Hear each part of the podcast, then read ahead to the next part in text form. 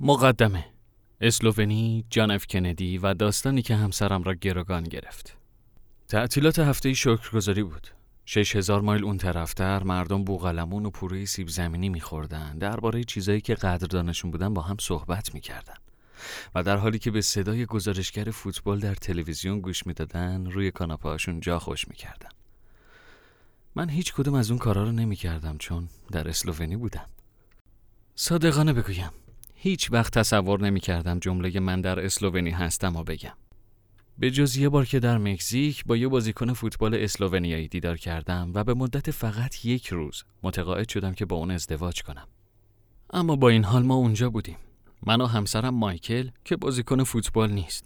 تو خیابونای سنگ فرش شده عجیب و تا حدودی مرتوب لوبیانا پایتخت اسلوونی قدم می‌زدیم. اگرچه جشن شکرگزاری را از دست دادیم اما من کاملا احساس رضایت و قدردانی داشتم. نه فقط به خاطر شهر داستانهای افسانه‌ای که به اون قدم گذاشته بودیم بلکه به این دلیل که تو اونجا یکی از بهترین داستانهای فروش زندگیم را شنیدم. پیش از اون که جلوتر برم باید چیزی رو به شما بگم. قصه ها زندگی من هستن. اونا شغل من، پول من و دریچه ین که از اون به دنیا نگاه می‌کنم. اولین داستانم را در سن یازده سالگی گفتم. و از اون روز به بعد داستانها به دنبالم آمدن. پیدام کردن و حالا من روزامو به سخنرانی در مورد استفاده استراتژیک از داستانها میگذرونم و به دیگران یاد میدم که چطور قصه بگن. در حقیقت داستانها دلیل رفتن من به اسلوونی بودن.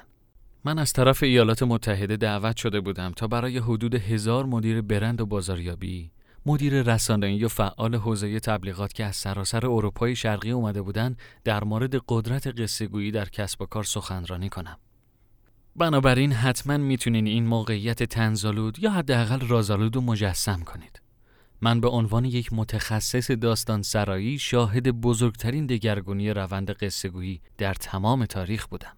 این اتفاق در عصر همون تعطیلات آخر نوامبر رخ داد. با اینکه مردم اسلوونی جشن شکرگزاری برگزار نمی‌کنن شهر زنده و پرشور بود چون در اونجا شروع تعطیلات و با مراسم سالانه چراغانی کردن درختها جشن گرفته بودن من و مایکل در میان هزاران اسلوونیایی قدم می‌زدیم که در حال لذت بردن از شراب محلی و بلوتای کبابی دست فروشان بودن. آسمان شب به سیاهی می‌زد. هوا مرتوب و سرد بود و خیابان به خاطر ریسه های کریسمسی که بین ساختمان آویزون بودن می درخشید. تنین آرام سرود کریسمس از مرکز شهر به گوش می رسید و ویترین پرنور مغازه ها که خیابون و درخشان کرده بود ما را به داخل مغازه دعوت می کرد تا گشتی بزنیم و چیزهای جدید کشف کنیم. البته چیزی که گفتم کاملا حقیقت ندارد. ویترین مغازه ها من را صدا می زدن نه ما را. ویترین ها مایکل را صدا نمی زدن چون مایکل خرید نمی کند. او نه آنلاین خرید می کند نه از مغازه نه از حراجی و نه به هیچ شکل دیگری. اون تقریبا هیچ چیز نمی‌خرد. تا زمانی که کش لباس زیرش پاره نشود یکی دیگر نمی‌خرد. در حقیقت ممکن است حتی کیف پولم نداشته باشد. در طول سفر اروپایی ما این تفاوت اساسی در ترجیحات خرید به یک مکالمه نسبتا تکراری تبدیل شد. من. اوه بوتیک یک طراح محلی. برویم و نگاهی بیاندازیم. مایکل طوری برخورد می کند که گویی صدایم را نشنیده. به راه رفتن ادامه می دهد من. اوه یک فرش فروشی محلی. برویم و نگاهی بیاندازیم. مایکل صدای من را نمیشنود و به راه رفتن ادامه می‌دهد. من. اوه همه چیز در این فروشگاه از چوب پنبه درست شده. برویم و نگاهی بیاندازیم. مایکل تلفن همراهش را در می آورد با وجود اینکه کار نمی کند و به راه رفتن ادامه می دهد. من. اوه نان تازه. مایکل با نفس عمیقی عطر نان تازه را به درون ریاهایش میفرستد و به راه رفتن ادامه می‌دهد. این مسئله به دو دلیل منو ناراحت نکرد. اول به خاطر اینکه به اون عادت دارم و دوم ما برای این سفر یک هفته‌ای فقط دو چمدان کوچک همراهمان بود. چمدانمان حتی برای نرمترین نان دنیا هم حتی به صورت فشرده شده جا نداشت. پس من ترجیح دادم دعوا راه نیندازم. تا اینکه اون شب اون کفش ها رو دیدم. اونجا در ویترین مجلل یکی از مغازه یک جفت کفش زنانه مغرورانه و با شکوه نشسته بودن. اونها نقرایی بودن و درخشان، پر زرق و برق. شاید به خاطر مستی شراب یا میل ناکام به نان بود اما در آن لحظه دیگر نتوانستم مقاومت کنم قبل از اینکه مایکل بیچاره بفهمد چه اتفاقی افتاده اونو به داخل اون بوتیک کشیدم اون سمت خیابان داخل مغازه گلچینی از کالاها بود. از ساعت و جواهرات گرفته تا آثار هنری و لباس. من مستقیم به سمت کفش رفتم و مایکل در میان اتکلون ها رها کردم تا برای خودش بگردد. از شانس بد من کفشا از نزدیک اصلا جالب نبودند. من سریعا از اینکه مایکل رو به خاطر زرق و برق تنها گذاشتم احساس پشیمانی کردم. به جلوی فروشگاه برگشتم جایی که مایکل در تلاش بود پشت استند عطرها دور از چشم بماند. همین که قصد داشتم دست مایکل رو بگیرم و با خودم بیرون ببرم نیروی فروش بیست و چند ساله جاه طلبی که اهل خود اسلوونی بود از پشت کانتر اتکلان ها طوری بیرون پرید که گویی اونجا مخفی شده بود. فقط چند اینچ با مایکل فاصله داشت. معذرت می‌خوام قربان دنبال بوی خاصی هستین؟ من با خودم فکر کردم وای نه این بچه از همه چیز بیخبره. مایکل دنبال هیچ بویی نبود. نه تنها به خاطر اینکه قصد خرید نداشت بلکه به این دلیل که اصلا اتکلون استفاده نمی‌کرد. هیچ وقت اهل اتکلون نبود. اون فقط به این دلیل نزدیک کانتر اتکلونا شده بود که به دنبال جایی برای ایستادن یا مخفی شدن میگشت. این دقیقا چیزی بود که من سعی می کردم به فروشنده بگم اما اون توجه نمی کرد. در عوض اون با دقت و ظرافت یک جعبه عطر سفید و آبی راه راه و از قفسه که بالای ویترین در آورد. اون گفت این پرفروشترین عطر ماست. انگشتانش که غیر عادی بلند بودن دور جعبه رو به آرامی گرفته بود. ما قصد داشتیم در برابر خواسته قلبیمون ایستادگی کنیم و چیزی نگیم. اما فروشنده حتی جعبرم باز نکرد. در عوض او بسته نو را روی میز گذاشت و با لبخند ملایم مردانه که می‌داند دارد چه می‌کند شروع کرد. اتکلون ایتن باب این داستان اتکلون ایتن بابه در سال 1937 یک دانشجوی خوشتیپ و جوان آمریکایی داشت از ریورای فرانسه دیدن می‌کرد. تو همون سن 20 سالگی اون ویژگی خاصی داشت. هر کس که اونو می‌دید می‌تونست احساس کنه که اون ستاره در حال ظهوره. فروشنده جوان مکس کرد تا ببینه ما به اون گوش میدیم یا نه. ما در حال گوش دادن بودیم. یک روز این مرد جوان که به اطراف شهر رفته بود با مردی فرانسوی به اسم آلبرت فوکی روبرو شد. فوکی از یک خانواده نجیب زاده پاریسی و متخصص عطر بود. البته مرد جوان این رو نمی‌دونست. تنها چیزی که اون فهمید این بود که اون مرد بوی بینظیری می‌داد. اون بوی عجیب باعث شد جوان آمریکایی جاه طلب فوکی و قانع کنه تا نمونه کوچکی از اون اتکلون فوقالعاده رو به اون بده. فوکی هیچ وقت عطراشو نمیفروخت. من به مایکل نگاه کردم. اون همچنان خیره بود و پلک نمی‌زد. همونطور که تصور می‌کنید وقتی مرد جوان به آمریکا برگشت دیگران هم شیفته اون بو شدن. اگه تا اون لحظه اندکی هم تردید داشت قطعا تو اون لحظه مصمم شد. مرد جوان فهمی چیز مهمی یافته. بنابراین اون نامه‌ای به فوکی نوشت و از او خواهش کرد هشت نمونه دیگر و یکی هم برای باب بفرستد. اگرچه مایکل چیزی نگفت اما در چهره او سوالی بود که فروشنده اونو پاسخ داد. باب برادر مرد جوان بود. مرد جوان را هم احتمالاً می‌شناسید. اسم اون جان یا به اختصار جی بود. قبل از اینکه جمله تمام شود صدای فروشنده آروم شد و مایکل که گویی گنج دزدان دریایی کشف کرده باشه به آرامی زمزمه کرد FK فروشنده با سر تایید کرد بله. مرد جوان مورد نظر کسی نبود جز جان اف کندی و نمونه عطر برای برادر او رابرت بود. اون موقع من وارد تعاملات آن دو نشدم. اگرچه همیشه وارد بحث می شدم و فقط داشتم تماشا می کردم.